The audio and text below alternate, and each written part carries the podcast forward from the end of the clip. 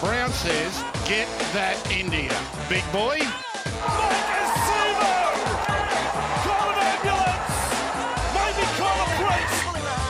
What a shot! What a shot! Campbell Gillard! Hello and welcome back to another edition of the Tip Sheet Podcast. As always, I'm your host, John, also known as Forty20, joining me for another week of the NRL and Parramatta Eels through the 2022-2023 preseason are my good mates Sixties and Clint, who is back.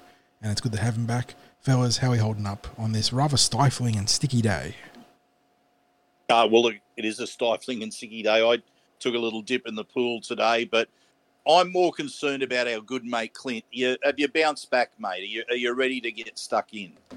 Well, for starters, I've got a voice. So um, that's always good when you're recording a podcast. Unfortunately, last week I didn't. Um, but yes, I'm I'm uh, I'm absolutely on the mend and um, and ready to rip in, gents. But I, I- must say that this is a, a an, an awful day to come back with this heat because if you boys are anything like me, I, I naturally run hot. I, I feel like I, I I know scientifically I don't, but uh, I feel like I run a lot hotter than other people. You know, I'm, you you know when you extend your hand and you meet strangers or or, or you or you throughout your day with your business dealings, and you're like, oh, that person's got a cold hand. Yeah, I'm, I'm that guy with the, oh, he's got the warm hand. He, he's running hot. And the second it gets a couple degrees hotter, I'm struggling again. So it's, you know, although I got my voice back, I kind of feel like I'm, I'm, I'm back where I was with the sweats last week. Yeah, I'm I'm a husky in winter. I'm, I'm fine, but when it comes to summer, it's the uh, reverse. The Yeah, it's, Espe- it's a struggle, isn't it? especially once the humidity starts to climb up past you know 40 50% and starts getting to that real tropical sticky uh, yeah so Oh, it's yeah. Uh, not not good Yeah. Now, fellas, before we do our usual shout outs, can I do a special shout out to some of our listeners? As you know, we get some amazing listener numbers to the tip sheet. It it absolutely blows our minds that we have so many people that want to listen to us jabber on about the Parramatta Eels and rugby league in general. But we are so appreciative of it. And I just wanted to shout out to uh, Ron over in America, Rocky up in Queensland, and Andrew down in Victoria. Those fellas have recently been sharing their Spotify stats, which have the tip sheet featuring right up there in their top listening podcasts for the year. And even to the extent where Andrew sits in our top 2% of listeners with, get this, almost 6,300 minutes of listening to the tip sheet in 2023. Now, that's an amazing stat. But what's even more amazing, what's even more amazing is that those numbers don't have him sitting in the top 1%. I'm disregarding that stat Sixties because uh, that commitment deserves to be top 1% in my book. So, you know, it's, it's not often that we just ignore the stat line here, but on this occasion we are because that is that is some amazing, amazing um, listening, Andrew. Thank you so much. Yeah, it's. I, I've had the pleasure of meeting Andrew. He made the trip up from Victoria to watch training one day up at Kellyville, and we stood. Uh, we got permission to go and stand on the veranda at the Eels uh, uh, Centre up there at Eels, Eels HQ at Kellyville, and we stood there in the. Uh, it was pouring rain that particular day.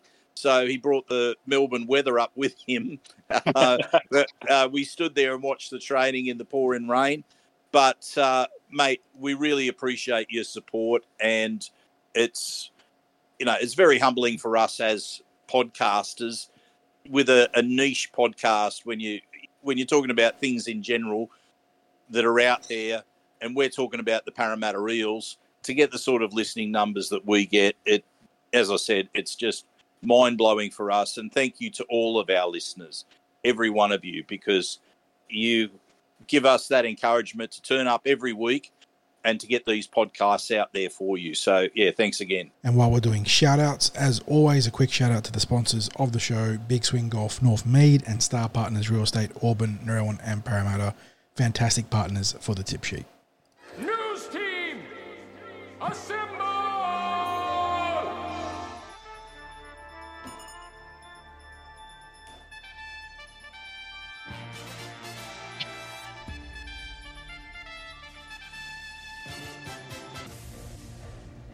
Now, fellas, there's a whole lot of Eels news that I want to go through, but there's a part of me that almost feels like I want to charge through it to get to what intermission music 40 has lined up for us this week.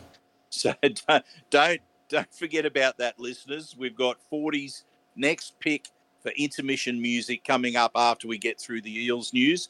But I want to kick things off by giving a shout out to a fella who is well, he's he's one of the most respected men, if not the most respected man in the Parramatta Junior Rugby League. He's retiring after spending 43 years in the Parramatta District Junior Rugby League, all sorts of committee positions. He's been the secretary, the assistant secretary. He's been on the board of management. He, but what can you say about a bloke who let's put this in perspective. His time with the Parramatta Junior Rugby League started before the Eels won their first premiership. Wow. Started in 1980. So we'll, we'll put that into perspective. He's seen a lot of changes in his time, but that man is Barry Guy. Uh, I had the honour of interviewing him on behalf of the Parramatta Junior Rugby League last Thursday up at Kellyville. That the video of that interview is being given to Barry as a thank you and a tribute to him. They're going to be showing that particular video at their AGM. Uh, it will be passed on to TCT so that we can put it up on our YouTube channel as well. I think you'll probably find it'll be on the Parramatta Junior Rugby League socials as well, their Facebook page, uh, their Instagram page. But yes, Barry, uh, a lifetime of dedication to the Eels. And how's this? He didn't. He doesn't have just one life membership with the club. He actually has two. He received a life membership back in 1996 with the Junior Rugby League. He was then given a life membership with the seniors with the Parramatta National Rugby League, I think presented to him by Denis Fitzgerald in 2007. Now, that's quite the achievement to get two uh, life memberships with the club. It gives an indication of the esteem uh, to which he is held. Um, he was a, you know, I, I thoroughly enjoyed uh, meeting Barry. I hadn't met him before this, uh, before last week we had a bit of a chat on the phone before we met in person to do the interview. Uh, he's a very humble man. He didn't want to talk about things in terms of like personal achievements.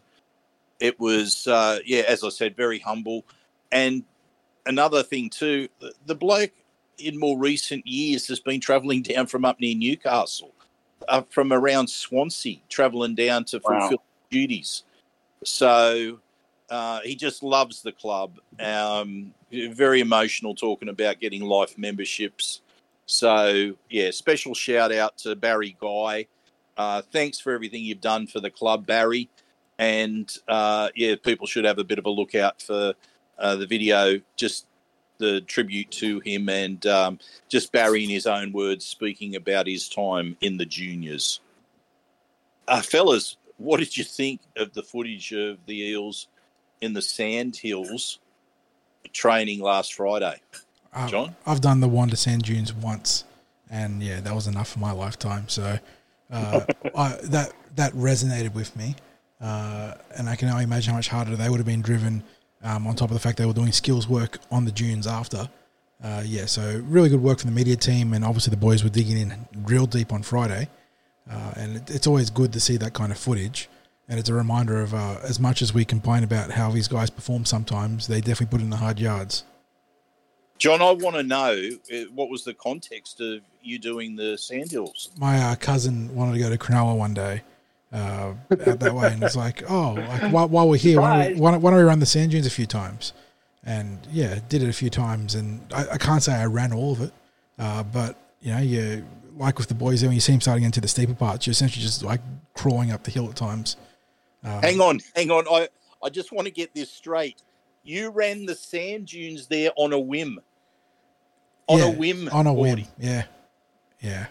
No, my my cousin was real big into fitness at that time, so uh, dragged me along and, and whatnot, and yeah, Oh, did did a, did a few did a few laps of them, and yeah, I can I can knock that one off the bucket list, I suppose. But yeah, they they would have done it at a much higher level, uh, and it is unforgiving.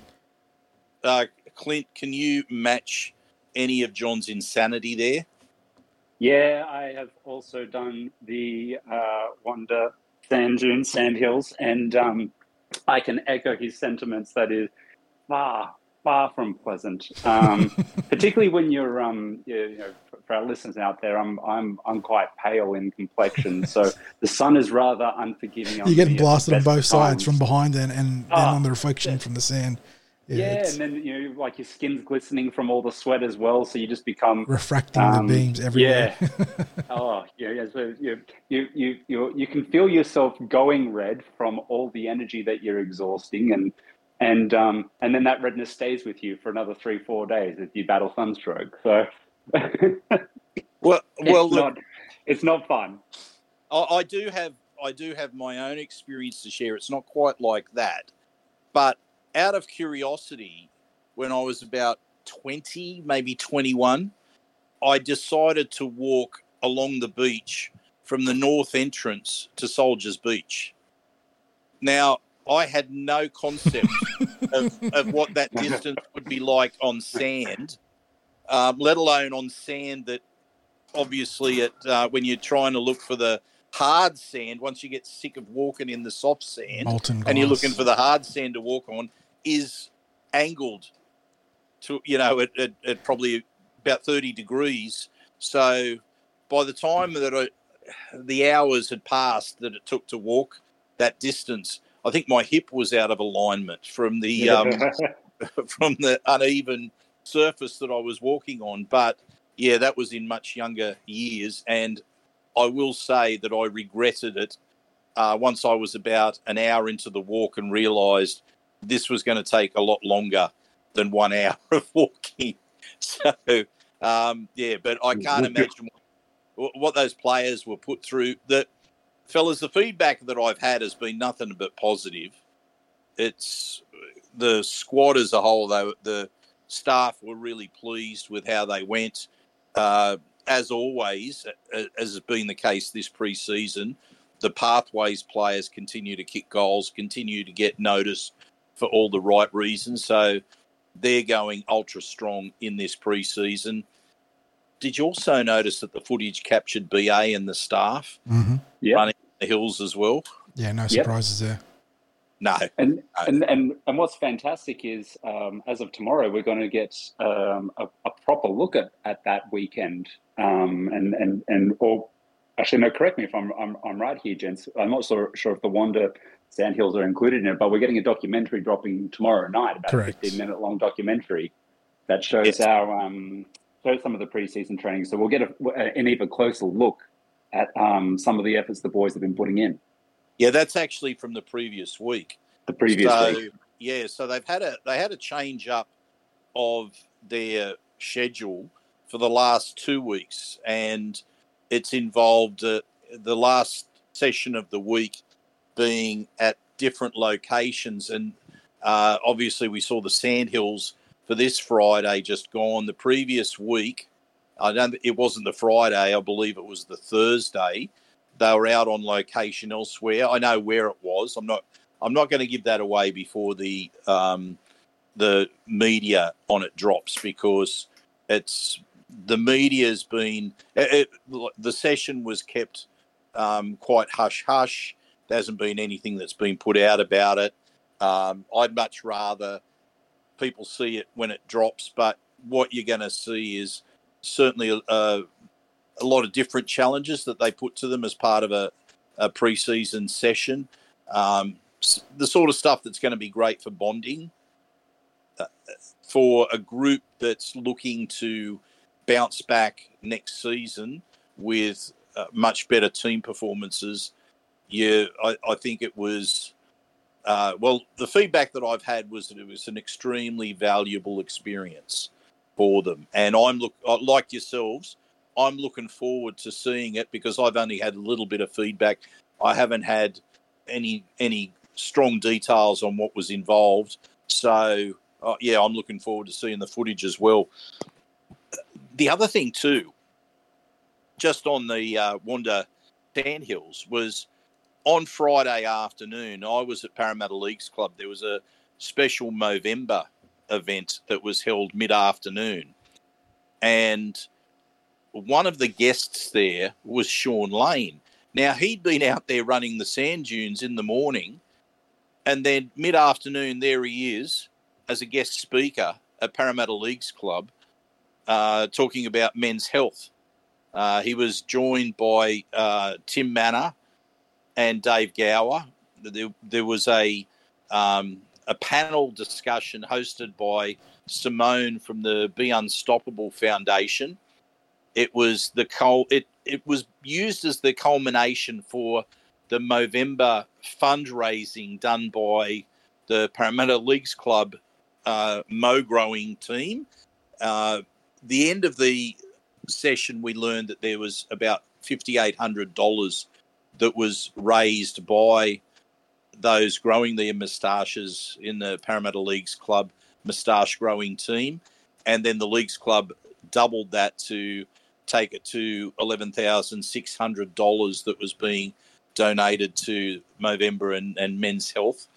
But, fellas, the the stories, the anecdotes, uh, the experiences that were being shared by Sean Lane, Tim Mannah, and David Gower, I thought it was exceptional. The the presentation, how candid these fellas were, and it wasn't it wasn't talking about just just struggles with mental health because you know one of the things about mental health is also to concentrate on the positive and so the fellas were not just sharing about um, you know how the importance of mental health, but some of the strategies that they've been educated about over the years, the sort of people that are in their support network, and uh, Sean Lane, ever ever articulate, ever intelligent.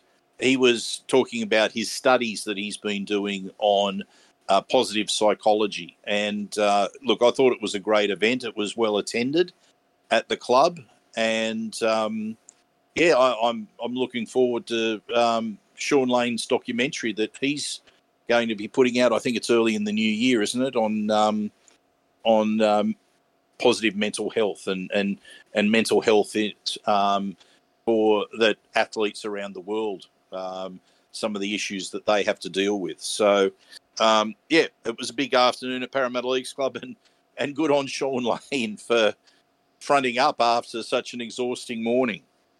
Yeah, big effort. Uh, uh, Clint, just a little bit of information about uh, another thing then on Saturday morning with uh, the Pathways players. Yeah, the junior reps had a massive day out at uh, Parramatta Marist where they did an, uh, an all-day training session, an information session for parents. So it's uh, sort of part of the induction process for those boys that have been selected in Harold Matts SG Ball um, for 2024. Um, so they had their all-in big session there on on the Saturday, and um, you know uh, the, the, the I, I, guess this is sort of like the um, the big preparation of ahead of the season before Christmas as they roll into the new year because they go straight into trials in the season after that. So, um, yeah, no, it was um, uh, uh, good to have our 2024 uh, junior rep um, players and squads, uh, I guess, brought up to speed in the Parramatta way, if you want yeah. to call it as such. Yeah, absolutely. Um, Dave Gower there running the uh, information session there for the parents uh, the facilities, of course, at uh, Marist Brothers over there at Westmead includes a very big uh, auditorium, so it can accommodate a large number of parents. Obviously, when you're talking about uh, the uh, junior representative squads, so they're large squads at this stage, you'd have lots of parents, but also other family members and friends that would be there as well, just to get some of the information there about what's happening uh, for them, and and obviously the talk that's there about having that balance between football and studies and home life and and that sort of thing. So, uh, and that's where Dave Gower, as uh, head of the welfare and education at Parramatta, uh, has uh, such an important role that he has to play. So it was, uh, you know, twofold process there. They've got a, they've got the big training session that they had there. So you had the SG Ball, Harold Matts, Tarsha Gale, all there uh, at that venue. And uh, whilst they're out there training, you've also got the parents involved in their information session. So, congratulations on the club on what would have been a very big event to organise there. That then rolled into, as uh, uh, as far as our news is concerned, the BGA Christmas drinks at uh, the Royal Oak Hotel in Parramatta. Now, unfortunately, the original Royal Oak, which was a famous watering hole for Eels players and indeed for indeed also Eels supporters, is no longer with us. It was demolished to make way for the light rail. That's a whole other issue. Seeing so, the light rail is I don't got no idea when that's going to start, but May 24. Uh, May, May 2024. Uh, well, let's hope it then sticks to that. But it's um, it was demolished as part of that. Uh, maybe there can be an argument that they didn't have to demolish the pub, but they did. Uh, there's now a new Royal Oak, which is across the road in a new premises, and that's where the BGA held their Christmas party. Uh, Billy Richards and the committee they they do a great job. They really do, fellas. Bringing the um, all of the former players and staff, the graded players and staff, together for different events during the year. You've got the Ted Solkowitz Memorial Golf Day. You've got the annual players reunion, uh, which has the last couple of years has been a reunion weekend. You've also got uh, the Christmas drinks, and um, I'm not sure what whether they're planning something else that will be big on the calendar, but uh, they're certainly three of the main events that they have during the season. What was remarkable about this one was we had a group of players from the Brad Arthur era, part of the reunion oh, this wow. week. So, a number of players there. Um, the notables, uh, Corey Norman was there. Uh, we had Dave Gower, of course, Isaac De Gois, Brad Takairangi, uh, Andy Davey, the mo- most recent uh, player there, Kaysa Pritchard, uh, CSA Avave. Um, who else do we have? Um, I'm going to, oh, oh, Timmy Mannah, of course, uh, was there. Uh, oh, my apologies if I'm uh, missing out anyone else that was uh, there from the uh, BA. Oh, yes, Nathan Brown. Nathan Brown also Oh, made wow. an appearance. Um, so he got there. He got there a little bit later, but I thought that was great to see uh, Nathan there. Um, Daniel Alvaro. Shouldn't have forgotten Daniel at all. So um, yeah, Daniel was there. So it was good to see that. Daniel mo- most recently was um, he was playing over in France, but he's now returned. Uh, same as Corey Norman. Corey Norman, I think, was playing over in France as well. So it was good to see all those fellas there. They certainly enjoyed themselves. Every time there was someone new walking through the door, you'd hear the uh, raucous cheer for them uh, as they arrived. Uh, and of course, there was the um, uh, other players from the, the 60s, the 70s, the 80s that were represented there. So, uh, yeah, good, uh, good gathering. Um, and you know what? I think it's really important to get as many of the the players, not just from the BA era, but also I'd like to see some more, say, from the Brian Smith era, get along because the the players who are the more recently retired, even if we're going back over a decade, the players that are more recently retired, they're going to be the future of the BGA. They're the area where the BGA is going to grow.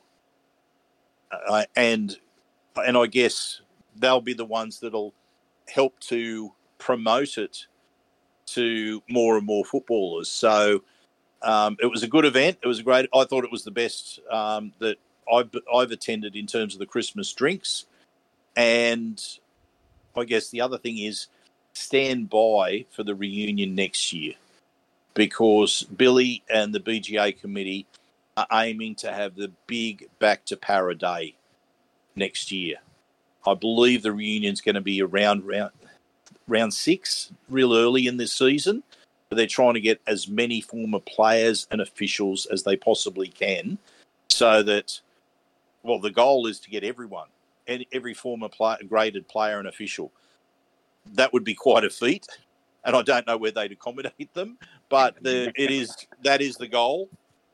So we'll see how that goes. Um, let's round off the Eels news, John. Um, a young signing for the Eels pathways, we have to assume, who's got an NFL background. Yeah, reports today that the Eels have uh, offered a contract to young Jai Camilleri, uh, who's a Queenslander, who most recently uh, earned selection for the Australian merit team in the National Schoolboy Gridiron Championships. So this is the Australian version of American football, and he's obviously done very well there. Uh, Jai plays on both, as you as you'll want to do when you're playing in these levels. You play both sides of the ball, whereas when you make the NFL, you pick a side and specialise. But he played running back on the offensive side and linebacker on the defensive side, which is the natural pairing uh, when you're playing both sides of the football. Um, and yeah, he's picked up a contract with the Parramatta Eels to play SG ball and potentially Jersey Flegg. And uh, he projects, or I believe he plays, as a dummy half when he's when he's playing the uh, 13 SI code. So he'll come into Parramatta's systems as a hooker. Um, and probably uh, a run dominant dummy half, you have to think, given that he's a running back in American football. Yeah, I wonder when he's he'll be joining the program then. Uh, he, I I think he's made the move to Sydney, so I imagine he'll be in the program for this coming season.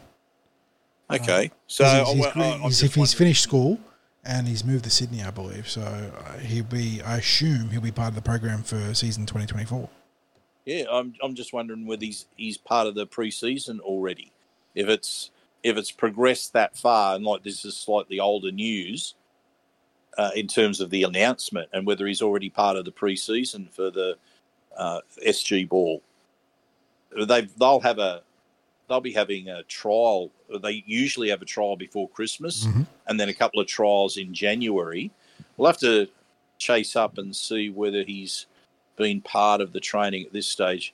I might throw that bit of research Clint's way.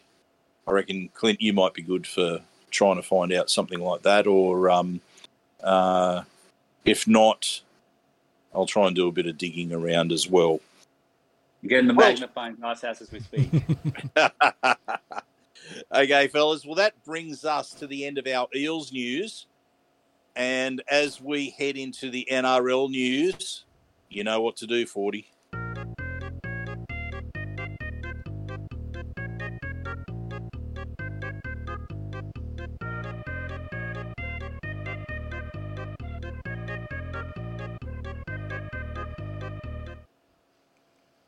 Now, I will give you twenty dollars if you can guess where that's from. Gee, I, I, Clint, no, Clint, I might, have to- Clint might have an outside chance of getting in the ballpark. I, I I would suggest that I have no chance, even though I was going looking for a glow stick to start dancing. Oh, I, I don't want to say. Oh, I don't want to be disingenuous and, and try and suggest that I know it, but the tune sounds vaguely familiar at the It, same it, time. it, it would, it would. Um, Oh, geez, this could this could be this could be anything from uh, a game show or from a video game to. oh, he's, he's he's getting warm. I like it. I like it. Oh, is this is If- this from something from Jackbox? No, if you can name, I'll say no to that. If you can name the console that it comes from, I'll shout you a drink next time we catch up. Um, I'm going to say oh, console. Okay, well that rules out PC, and I know that John's a PC man, so um, I'm going to say Nintendo 64. Oh, one generation too far. The Oh, Super no. Nintendo. This is the Mario Paint uh, music. So Oh, of course. yeah, there's a whole a whole raft of classic sort of uh, was it eight bit or sixteen bit uh, tunes from that era that are, are actually surprisingly good music. But uh, yeah, Mario Paint. You know, I almost said that it like it, it could have been um, uh, like Italian uh, puppets. and then you paused, and I was like, "Oh, okay. Well, it's clearly nothing to do with that."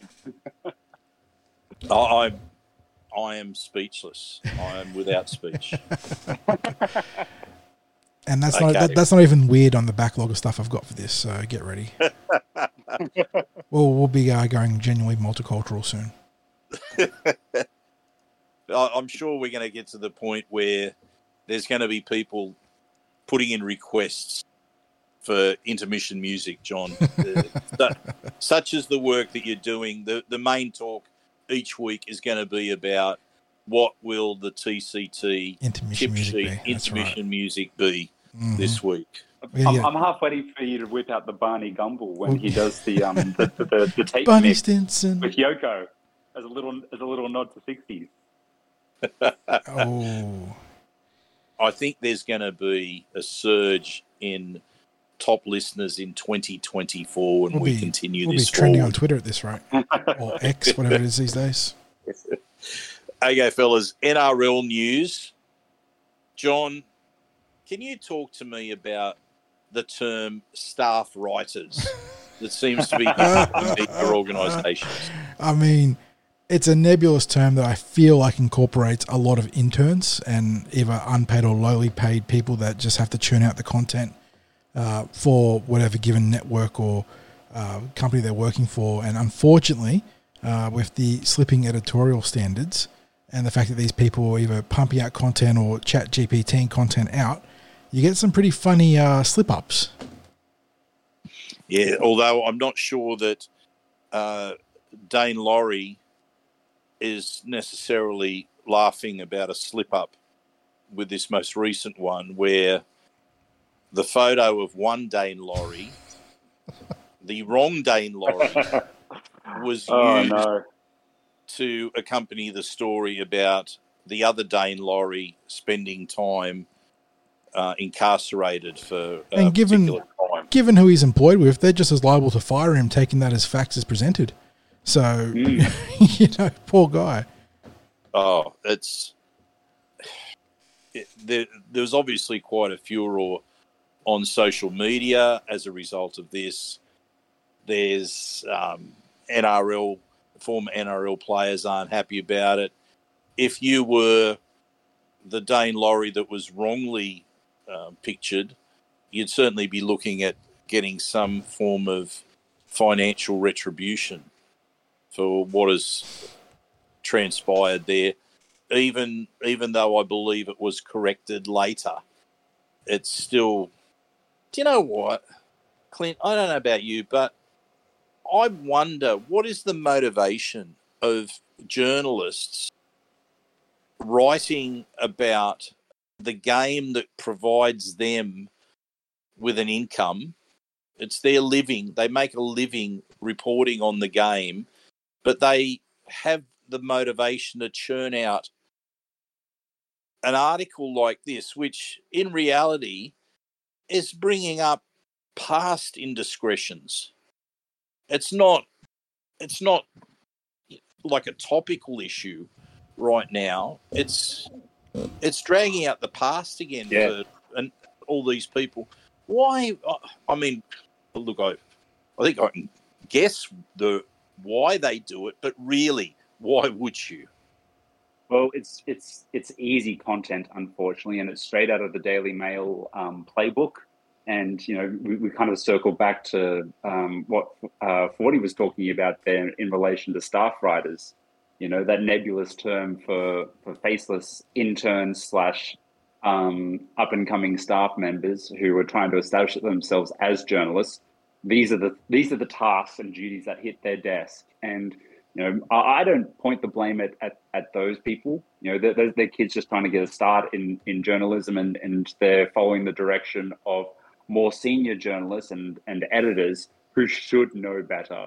And when we're talking about um, the, the, the, um, the fact that, you know, um, the, the game gives them a job as well. You think that they would be the biggest advocates and the biggest supporters. Now, that doesn't mean that they shouldn't critique things or ignore things that have happened, but there's no um, inciting incident to bring this up. This is just something that's been unorganically Mm. um, brought up for the sake of, well, we need to fill some space during the off season. There's nothing, no real news breaking. It's like, well, you know what? Why don't you get out off your seat, out of um, out, out of the office, and down to any number of the team's uh, preseason um, um, training, and and try and grab a yarn with someone. You know, the, uh, I get that it's not as polarizing and it's not going to get as many clicks be, um, because because it, it, it, it is classic clickbait um, in, in the truest sense of the form. Um, but I tell you what, you maintain your dignity as, as as a writer, and you go a long way to establishing respect with the audience. I get that your stats tell you that people do supposedly want to uh, read about this, but it's the shock factor that's making them click. They're not hanging around to um, in, engage with the information because they're, oh, well, that sure is uh, awesome that um, you could make a prison 13 or whatever. No, you know, um, and, and, and I think I think we're well within our rights as as supporters of not only our team but the game to be um, holding our journalists to a higher standard. The best way that we can do that, and I, I hope that our, our listeners take this as a um, a- as a bit of direction, is do the classic. Just don't look, don't click on it. You see something like that, do not encourage it by clicking on it. And Clint, you you really uh, what you said resonated about get out there and and talk to players and and find some stories to write about that are genuine They're out there. stories. I mean, They're out there. the look we put up the um, put out the training reports as often as I can get them out there, and the people in you know our readers enjoy those. You you know we get thousands of reads on each one of those training reports, and I have no access, no access to getting comments from the players. All right, it's it's not part of like Well, the Cumberland- Cumberland what, what you've done, have- 60s, is shown the blueprint for these journalists that all they have to do is get off off their seat and in the car. yeah, And it's, it's original it's content. Yeah. Yeah, it's original content. It's observations, and it. But in contrast to what we can produce on the Cumberland Throw, the journalists get access to the players. They get far better access to the players, and you know, anyone that's tried to go through and getting NRL accreditation, um, It's a process. it's it's look, It's a process and a half. Yeah, uh, look, I've tried. I, I, I gave it my best shot. It's um, it it just look, it is what it is in terms of the access that we don't get. Um, but it, it it hasn't stopped us from producing content that is original and is based on what we see and and what we get told as well. And and obviously what we get told there's plenty that don't, we don't report on as well. It's a, it's a fine line that we work. It's a bit of a juggling act. We like to think what it allows us to do is we're able to write from a place of knowledge without crossing any lines. Yeah, without giving the farm away. Yeah. So uh, it's very disappointing to see this from those that make a living out of rugby league. We, as you said, you, you do expect that they're not going to cover up, um, you know, big stories that they will report on it, even if they're negative. However, come on, they could do better with this. And staff writers, that term staff writers, that's no better than just putting anonymous. They could Yeah. literally put anonymous on the get out of jail free card. Yeah, and it would be just as accurate. And, and I guess the only thing where they can say, well, it's not really anonymous, is that if something is printed that is libelous, that then the media organisation can be held accountable for doing it because they've published it, the editors, editors approved it. Um, you know, it's gone through an approval process with that photo, that erroneous photo in there, which is, you know, that that calls the process into into question as well. But yeah, I mean, we all we all go crook about the fact that online there's a whole lot of an, anonymous trolls that make life difficult for players or officials or um, even journalists, right? Get mm. stuck a journalists. And they have every right to complain about people who are uh, anonymous keyboard warriors, all right? But staff writers, that's that's as good as saying anonymous, as far as I'm concerned. Okay, John, um, Fifita, a pectoral injury, not a complete tear, a partial tear. How long is he going to be out for? Well, once upon a time, the torn pec was a pretty serious injury, or sort of up there in you know relative terms to an ACL. But it feels like the mm. the uh, jumps they've made, especially when it's not a complete tear, uh, mean that it's uh, far from the death sentence it was for a season uh, that it once was. So uh, he's projected to return for round one. So he'll uh, rehab through the preseason. Obviously, he's going to be a bit underdone as a result, but the the Titans do have him projected to return for the start of the 2024 season. Is um, Makahesi got the same projection because yeah. he has a yes a pectoral the, injury the, as well. The club's injury last injury update had him returning for round one, I believe, uh, if I recall correctly. I'll, I'll, have a scout around to try and find it, but I'm pretty certain that the injury update did have him slated. Uh, here it is. Uh, where is Makatoa? Makatoa expect to return 2024. So that's a, that's a, that's I mean that's a 12 month slate, but he's got the same designation. He's got the same the same designation as Dejan, Wiremu, Quint, uh, and Junior, uh, and obviously Arthur Miller Stephen. Unfortunately, well, he's back in 2025. So uh, I would have Makahesi Makatoa as a, a, not that he necessarily is in the round one team on uh, you know depth chart standings, but he'd be available for selection in round one, whether it's NRL or Cup. Yeah, and seeing as though you've just mentioned as well, a bit of a shout out there to Artie.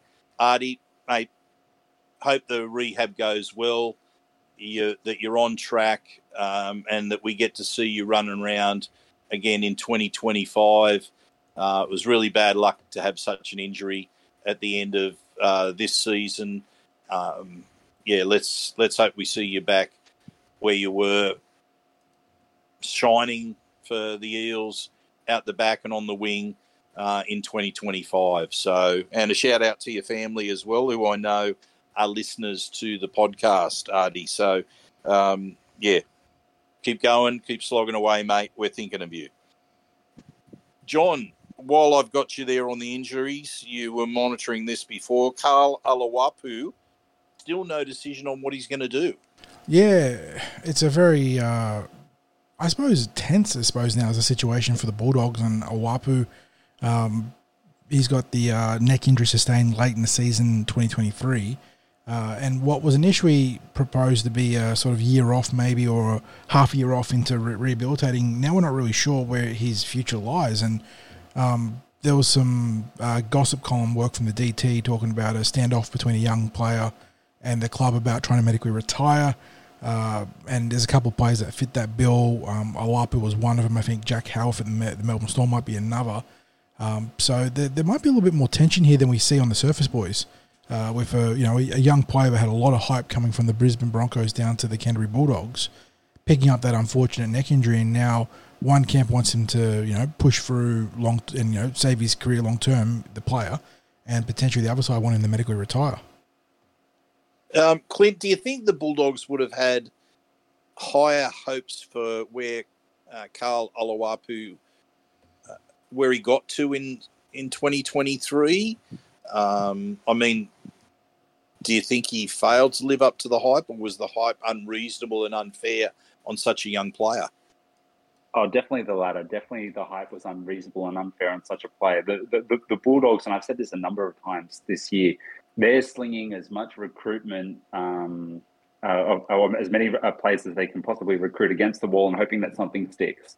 And, you know, uh, the, there's plenty of Hail Marys that are being thrown. And, and, you know, you, you do that with, with some young halves and you throw them out there in, in, into um, into the deep end and go and hope that they will um, they will shine and, and that and, and that they they might be the silver bullet for your problems. Unfortunately for Canterbury, there's um, a, a little bit uh, more to it than just um, just the halves there. And you know, I think it's unreasonable if anyone had the expectation, regardless of what they paid. Like they paid what they paid um, in terms of a um, a transfer fee, and then and then subsequently signing him on a long term deal there. But um, if you had the expectation that he was going to come in there and suddenly make them a top eight team or a top four team, well, you know, I've got some news about the sport of rugby league for you.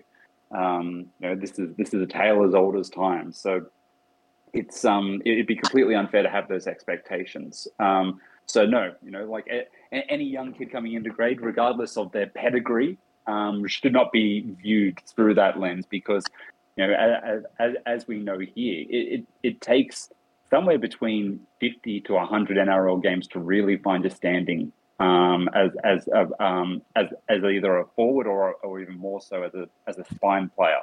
I will exclude fullback and probably the outside backs um, from that um, that discussion point because they normally have the opportunity to shine by virtue of the the work of the team around them in a strong team in, in those positions. But a half or a forward who's trying to establish themselves as a um, either the main playmaker or the uh, the alpha forward, uh, the leader of the pack, if you want to call them as such.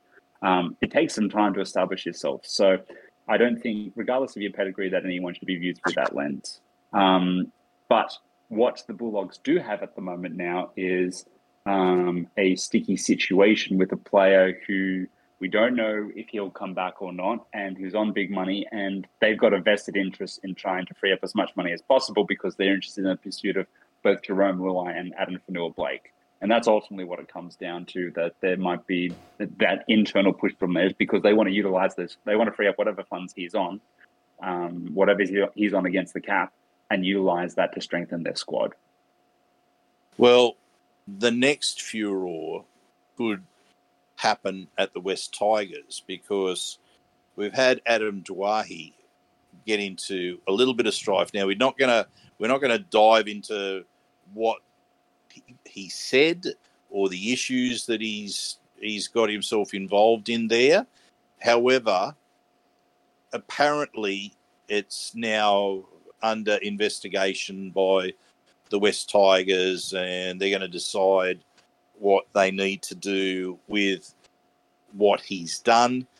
I think anytime you're talking about looking into a player and that player just happens to be suffering from a long term injury and has a history of long term injuries, and the club has a history of parting ways with people, you wonder where it's heading. John, anything you want to throw in there?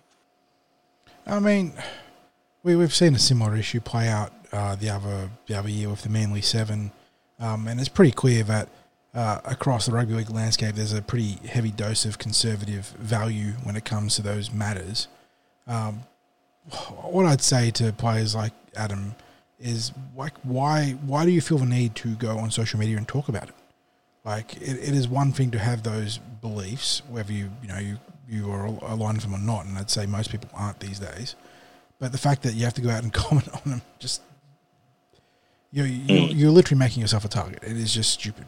So he, he's going to reap what he sowed, and whether that means, uh, like on the on the rugby league drama scale, it is a solid one out of ten.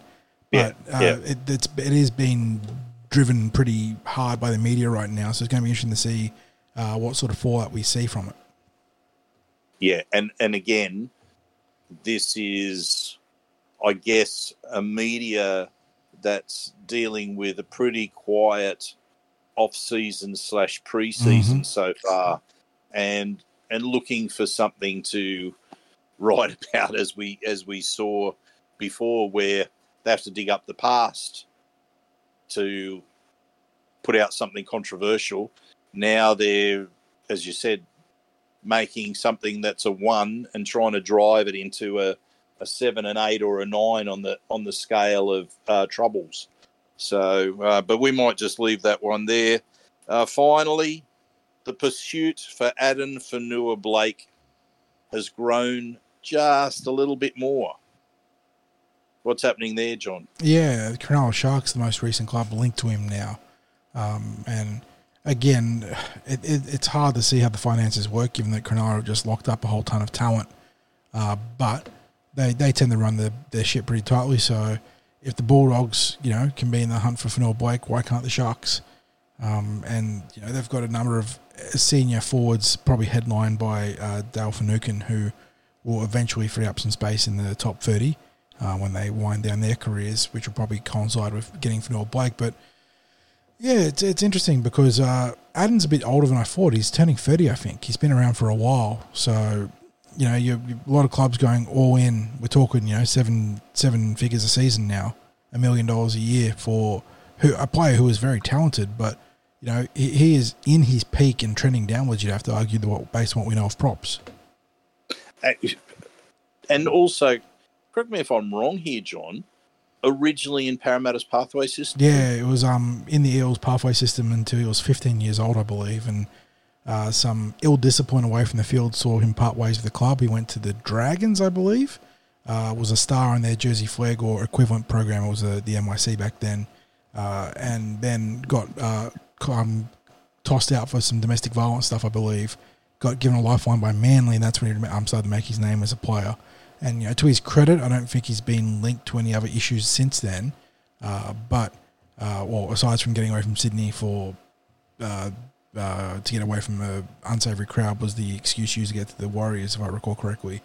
Uh, so he, he hasn't been, uh, you know, on the wrong path since. But he was a Parramatta prospect that the club probably made the right decision on in terms of culture uh, at the time. And um, if you had to, Clint, make a prediction as to where AFB will find himself in 2025, and we're going to assume that he will play out the season in 24 with the Warriors, what would be your tip for 25, Clint? I'd be very surprised if he doesn't end up at the Canterbury Bankstown Bulldogs. They're the ones with the means and um, uh, real desire for that alpha male uh, forward leader. And you know, I know they've got to do a bit of a balancing of the books, but Gus generally finds a way when he wants his man. Yeah, it's. We just have the feeling that uh, that the canine sombrero is going to do some fine work again uh, and just before we go, fellas, I think there was a bit of a an article recently that listed some rugby union prospects that the Waratahs were putting into development squads and were going to be basing their future on. And there were some Eels players, Eels Junior Pathways players listed in that. My mail is that those Eels Junior Pathways players who were on that list are tied to contracts till uh, around 2025 with the Eels.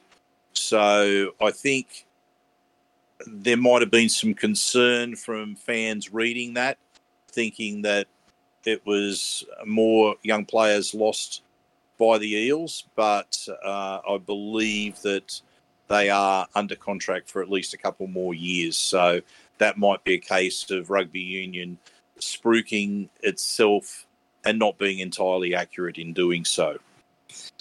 Okay, well, I think that I think that just about wraps things up. Any any uh, late breaking news at all, John? That's one, uh, one around the pass. Um, the, the, the Dragons and Dolphins are chasing the young Cowboys prospect uh, Kulikefu Finefeuiaki, who we saw in the most recent season past. Good back row prospect, but mm. uh, there's some yeah, that's about it. I think um, the the Panthers are still trying to keep Jarome Luai. Apparently, uh, they've I think they've extended their duration of their offer uh, compared to what they because it was a two year, one point seven million dollar deal, wasn't it originally? And I think they might be considering upping the duration of that contract. Uh, so they haven't specified, but more than two years is the uh, the article from the Sydney Morning Herald. Um, and that's about it. I think it's uh, it's been a pretty chill news week for rugby league. Not too much drama outside of the Adam Doueihi stuff or Doueihi stuff, and even then, like we said, uh, not to downplay it because you know the, the context is still important in the conversation being held across not just rugby league but the world in general. But on a rugby league drama scale, it's a pretty solid one. So yeah, it's been a pretty pretty solid week. Well, fellas, I reckon this is a pretty solid podcast I'm going to give us an eight out of ten Hey, for, for tonight's efforts. Uh, Clint and John, probably if I'm going to give some personal scores, I might up the two of you to nines out of ten. Uh, my, I give myself a six or a seven, so that's where we're going to average out to a, an eight out of ten for the podcast. thank you for your efforts tonight. Uh, thank you to all of our listeners who tune in regularly, and especially those people that have us up there in their top five podcasts for the year. We really appreciate that. And also, of course, to our sponsors, Big Swing Golf Northmead and Starr Partners Real Estate, Auburn, Narellan, and Parramatta. We thank you for your support as always. And as I always say, go you mighty eels.